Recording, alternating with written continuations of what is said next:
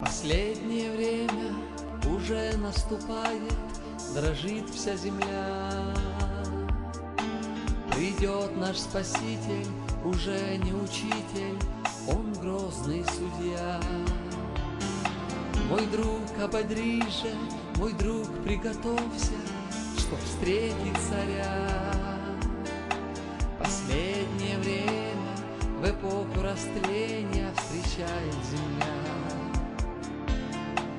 Последнее время уже наступает, дрожит вся земля, в смятении она.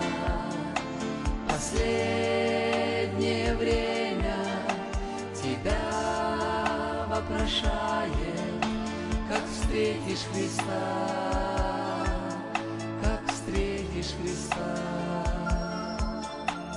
Последнее время летит незаметно со скоростью сна. В заботах житейских почти не заметим, как осень прошла. Но так же, как прежде, мы верим с надеждой в Иисуса слова. Последнее время в эпоху растления встречает земля. Последнее время уже Это была пора бурных двадцатых, и американцы наслаждались величайшим за всю историю страны процветанием. Весьма немногие видели сгущавшиеся над головой штормовые тучи. В основном мысли и энергия людей были направлены на то, чтобы делать деньги. Этот период был также известен как десятилетие упадка, и в течение этого времени Бог преподал миру урок своего гнева против народов, которые грешат против Его милости. Он послал Америке предостережение в виде Большой депрессии, и этот страшный суд немедленно привел бурные двадцатые к внезапной остановке. Всего лишь за одно десятилетие с 1919 по 1929 годы Америка превратилась из общества большей частью религиозных благовоспитанных граждан в нацию, насквозь пропитанную пьянством, распущенностью и одержимостью сексом. Этому изменению способствовали два основных фактора – изобретение радио и автомобиля скрытой крышей. До этого времени большинство автомобилей были с открытой крышей, но с появлением закрытого автомобиля пришла сексуальная революция. Неженатые пары начали использовать свое новообретенное уединение для секса. Этот моральный сдвиг дал повод газетам того времени окрестить новые автомобили публичными домами на колесах. В 1920 году женское движение за равноправие дало американским женщинам право голосовать, событие, о котором говорили, что оно раскрепостило современную женщину. Однако этот судьбоносный акт даже сопровождался другими формами раскрепощения женщин. Вплоть до этого времени женщины считались в Америке стражами морали – но неожиданно, по мере того, как женщины обретали больше свободы, подолы их юбок начали подниматься выше и выше. До 1919 года женщины носили платья, которые были такими длинными, что чуть ли не касались земли. Теперь же, с ускорением новой аморальности 20-х, правила приличия в отношении одежды радикально изменились. Новое десятилетие стало эрой женщин свободной морали молодых женщин, которые носили тонкие облегающие платья, отвергая старые викторианские моральные принципы. Это изменение в одежде было столь беспрецедентным и внезапным, что один встревоженный автор заявил в «Нью-Йорк Таймс», «Американская женщина подняла юбки далеко за пределы скромности». Другой автор предостерегал, если сегодня подол платья поднят на 9 дюймов, это 23 сантиметра, то может прийти время такой аморальности в нашей стране, что подолы будут подняты до колен. Это были слова не консервативных проповедников, а не обращенных журналистов. Что же бы они подумали о сегодняшних мини-юбках, открытых платьях и почти нудистских купальных костюмах? Вспоминая прошлое, легко прийти в изумление, глядя на разрушение моральных устоев в 20-е годы. Проповедники того времени обличали женщин, употребляющих румяна и губную помаду, называя их крашенными леди. Они даже протестовали против того, чтобы женщины коротко стригли волосы или катались на велосипеде в воскресные дни. Но, по правде говоря, ускоренное распространение дурных манер и аморальности в 20-е годы не было поводом для шуток. Неожиданно справедливая и честная мораль прошлого стала подвергаться осмеянию, и результат был плачевным. Курение приобрело массовый характер.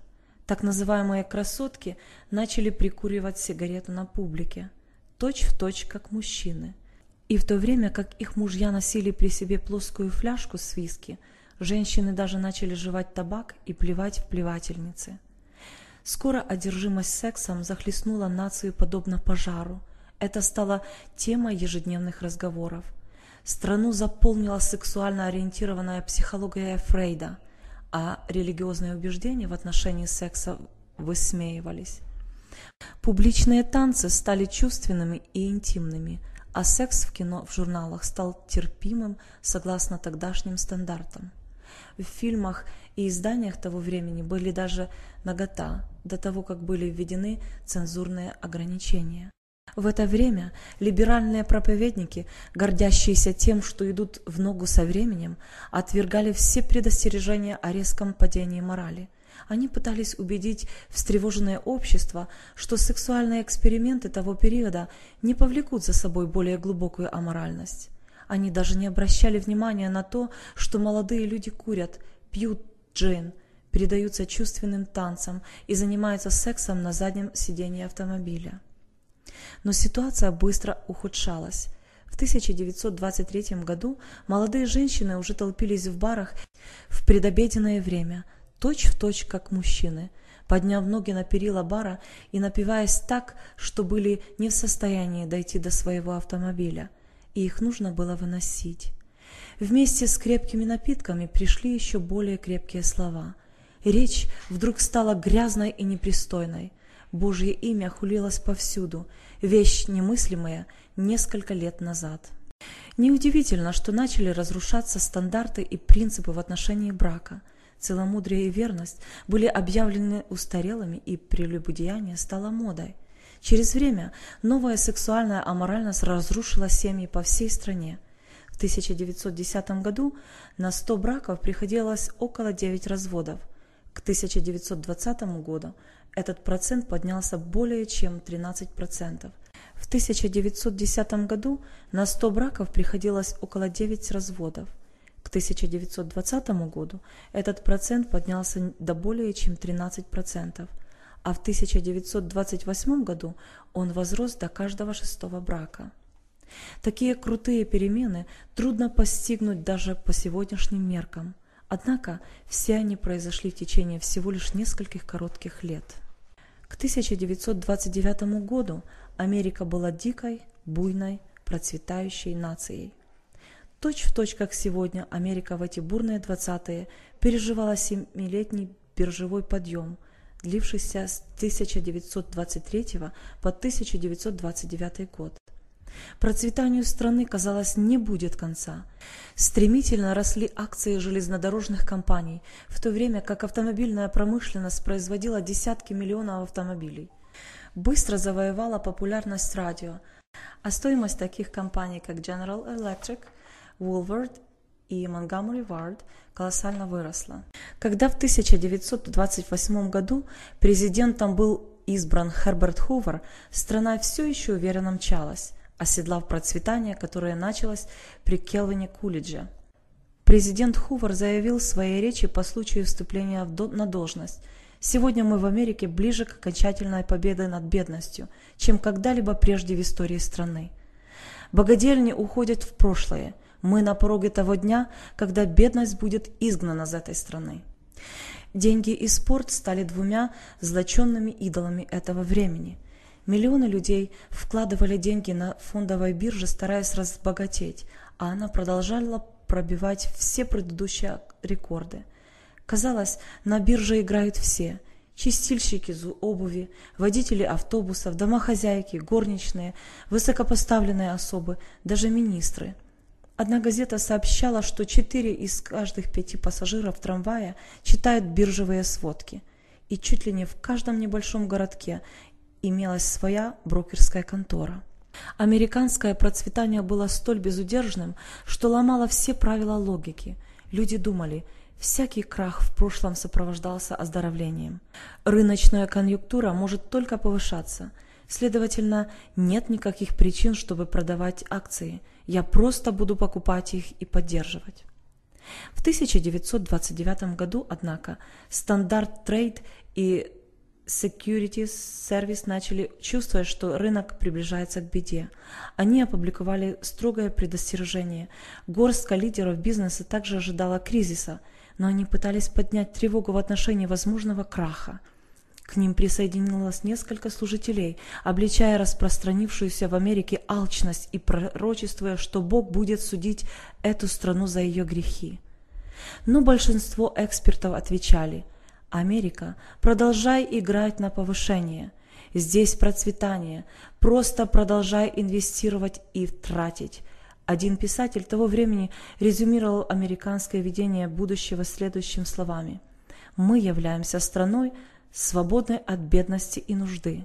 Мы имеем новую науку, новое процветание, дороги заполнены миллионами новых автомобилей, Небеса заполняются самолетами.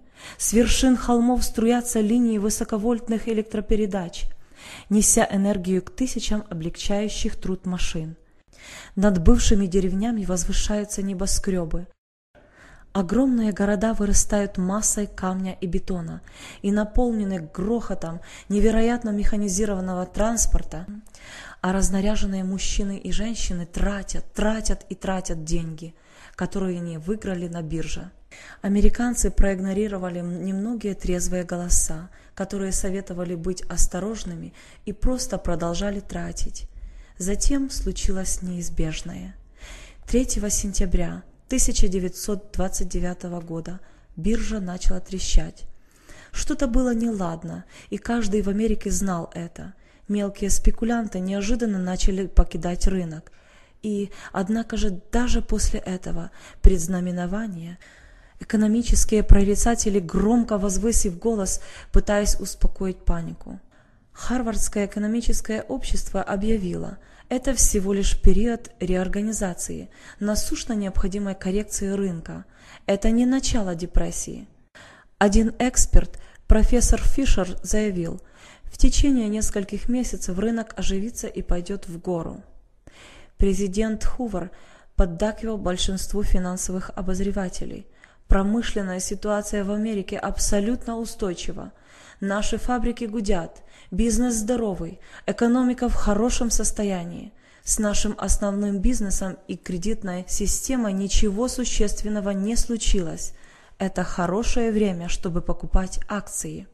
Одна газета опубликовала следующий заголовок 16 октября 1929 года. Американский рынок слишком велик и диверсифицирован, а страна слишком богата, чтобы на них оказали влияние колебания на бирже. Не слышится ли в подобного рода заверении что-то знакомое? В конце концов, во вторник, 29 октября 1929 года, американская фондовая биржа рухнула до основания. К обеду этого дня все были охвачены паническим страхом. Акции ведущих компаний продолжали падать, и в это время там не было никаких искателей выгодных сделок, ни покупателей, ни крупных предпринимателей, желающих выкупить акции своих предприятий.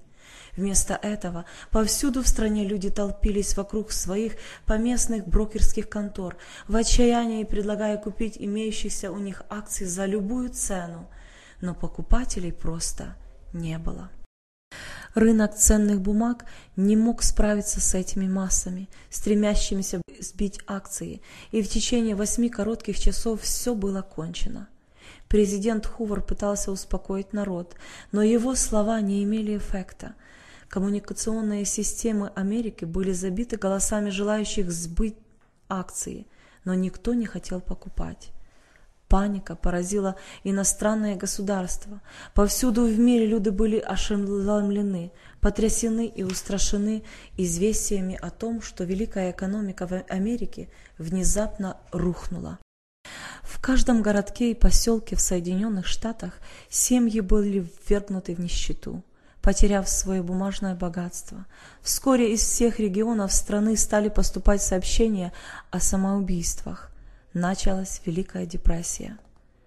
Поразмыслите о том, что сказал один автор о последствиях краха едва ли бы нашелся в стране хоть один мужчина или женщина, чье отношение к жизни не изменилось в результате этого в той или иной степени. Надежда была внезапно разбита. После бойни на бирже и конца процветания американцы вскоре обнаружили, что живут в ином, совершенно изменившемся мире. День за днем газеты публикуют мрачные сообщения о самоубийствах. Эта глубокая депрессия продолжалась около 10 лет. Что же разрушило фондовую биржу в 1929 году?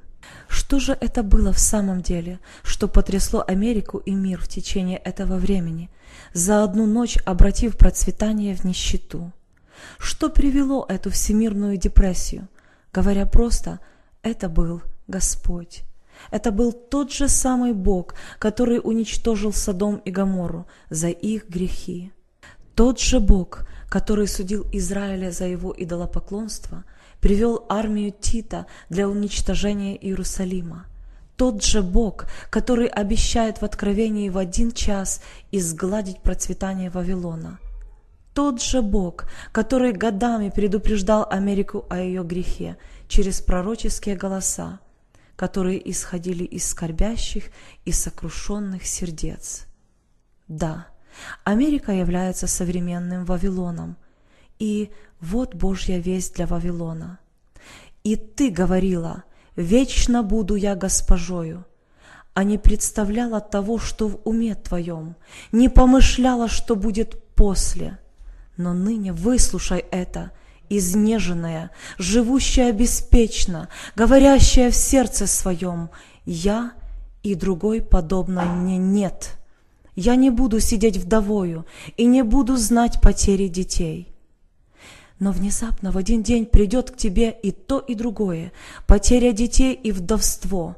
В полной мере придут они на тебя, несмотря на множество чародейств, которые на великую силу волшебства их ибо ты надеялась на злодейство твое. Говорила, никто не видит меня. Мудрость твоя и знание твое, они избили тебя с пути. И ты говорила в сердце твоем, я и никто, кроме меня. И придет на тебя бедствие, ты не узнаешь, откуда оно поднимется, и нападет на тебя беда, которой ты не в силах будешь отвратить.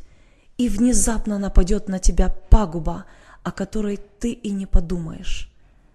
Исайя 47, 7, 11.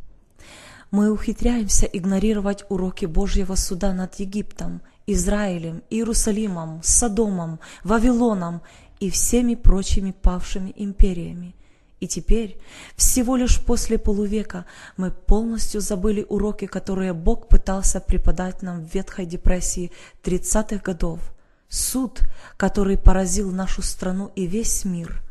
Бог говорил нам тогда, «Вопиющий грех – это поношение для любой страны, и поэтому вы никогда не должны забывать, как ваша страна подвигла меня на гнев поколения назад. Я дал вам силу приобретать богатство и преуспевать, чтобы вы могли стать великой миссионерской страной. Но вы быстро забыли меня – источник ваших благословений, поэтому я и унизил вашу страну, смиряя ваши гордые рынки и делая богатых нищими. Помни тот день, Америка. Помысли о том, что я сделал прошлому поколению, и не повторяй тех же самых ошибок. Извлекла ли эта страна какие-либо уроки своего прошлого? Помышляют ли наши правительственные лидеры об исторических божьих судах над нечестивыми народами? Нет, они полностью их игнорируют. Совершенно очевидно, что сегодня народы мира делают те же самые ошибки, которые навлекли Божий гнев на всякое грешное общество в прошлом. И несмотря на это, по всем праздникам все нации, включая Америку, продолжают идти путем нечестия, не обращая внимания на Божьи предупреждения и суды со всех сторон. Кажется, наши лидеры совершенно не осведомлены об уроках истории – не обращая внимания на то, как Бог поступал с грешным человечеством в прошлом. Вместо этого они безумствуют, как будто нет на небесах Бога, который потребует у них отчета.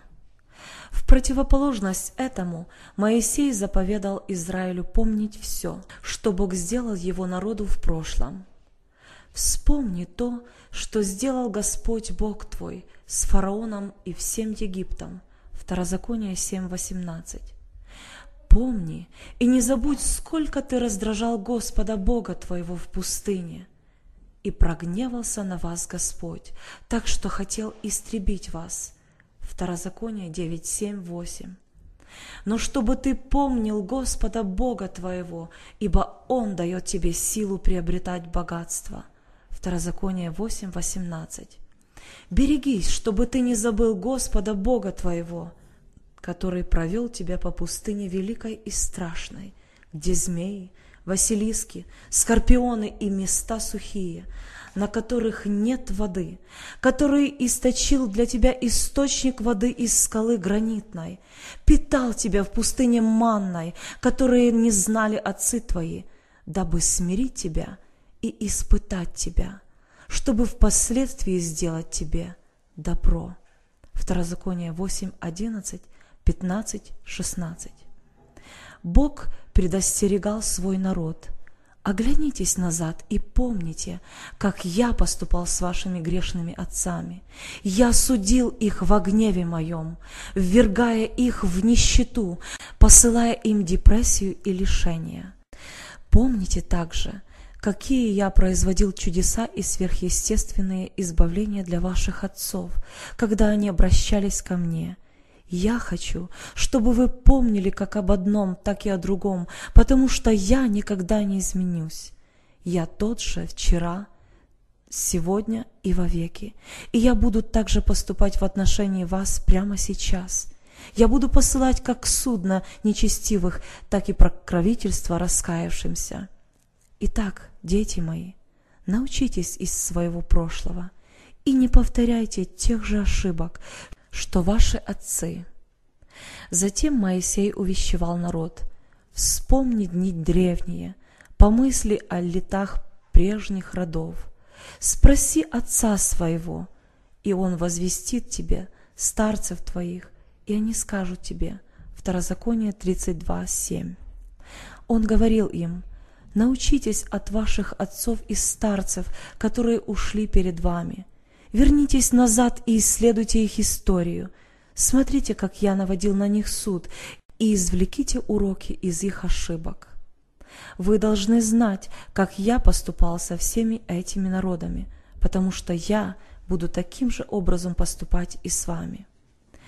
Царь Иосия принимал во внимание уроки прошлого – когда на царский престол в Израиле возошел Иосия, первосвященник доложив ему о найденной книге, повествующей о том, как Бог поступал с Израилем в прошедшие времена.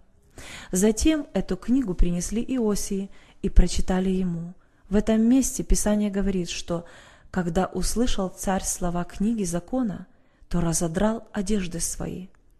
Четвертое царство 22.11 Благодаря слышанию Божьего Слова глаза Иосии внезапно открылись. Он был настолько потрясен тем, как далеко Израиль уклонился от Господа, что разодрал свои верхние одежды.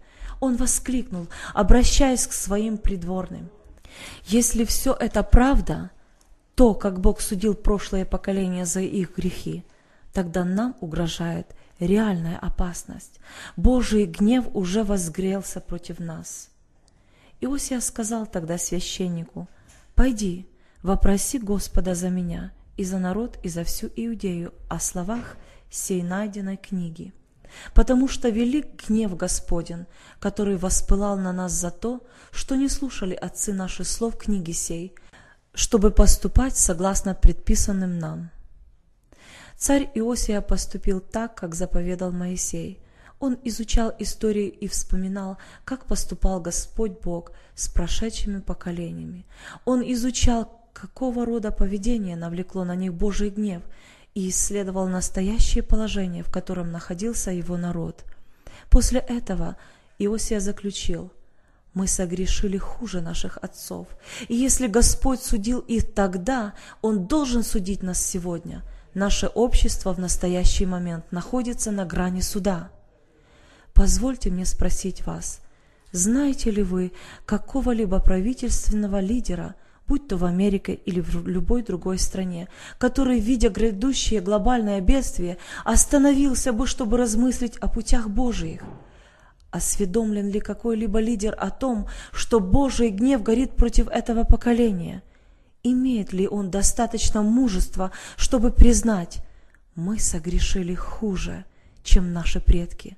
Даже в десятилетие декаденса мы намного нечестивее их – и Бог судил их великой депрессией. Если Господь поражал их за меньшие грехи, как мы можем ожидать пощады? Мы находимся в серьезной опасности. Вам не нужно быть пророком, чтобы знать историю Божьих отношений с грешным народом. Все это очень ясно открыто в Его Слове. Более того, я считаю, что каждый служитель Евангелия призван предупреждать Божий народ о таких судах. Но где сегодня эти проповедники, которые, подобно Исаии, встанут, исследуя Божье Слово и поднимая тревогу, вас зовут? Мы стали поколением дерзких, высокомерных, развращенных людей. Мы в сотню раз нечестивые наших отцов в бурные двадцатые годы. Мы в серьезной опасности.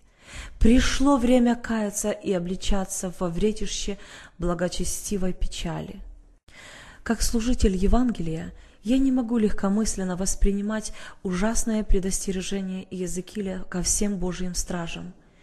Если же страж видел идущий меч и не затрубил в трубу, и народ не был предостережен, то когда придет меч и отнимет у кого из них жизнь, сей схвачен будет за грех свой, но кровь его взыщу от руки стража. Иезекииль 33.6. Бог предупреждает всех служителей, всякий проповедник моего Евангелия, который не вникает в мое слово и не исследует историю, не поступает так, как заповедал Моисей. Когда придет для этих ленивых пастырей время предстать предо мной на суд, они будут стоять с кровью на своих руках. Как может такой служитель, изучающий Божье Слово и проводящий время в молитве, не видеть того, что грядет впереди? Если он не видит приближающегося шторма, он должно быть ослеплен то ли чувственностью, то ли апатией. Такой человек недостоин своего звания. Однако, если он все-таки видит то, что грядет, он должен предостерегать. Если он отказывается предостерегать Божий народ, а вместо этого позволяет им впадать в грех и апатию, их погибшие души будут обвинением против него на суде. Да поможет нам Бог усвоить этот урок.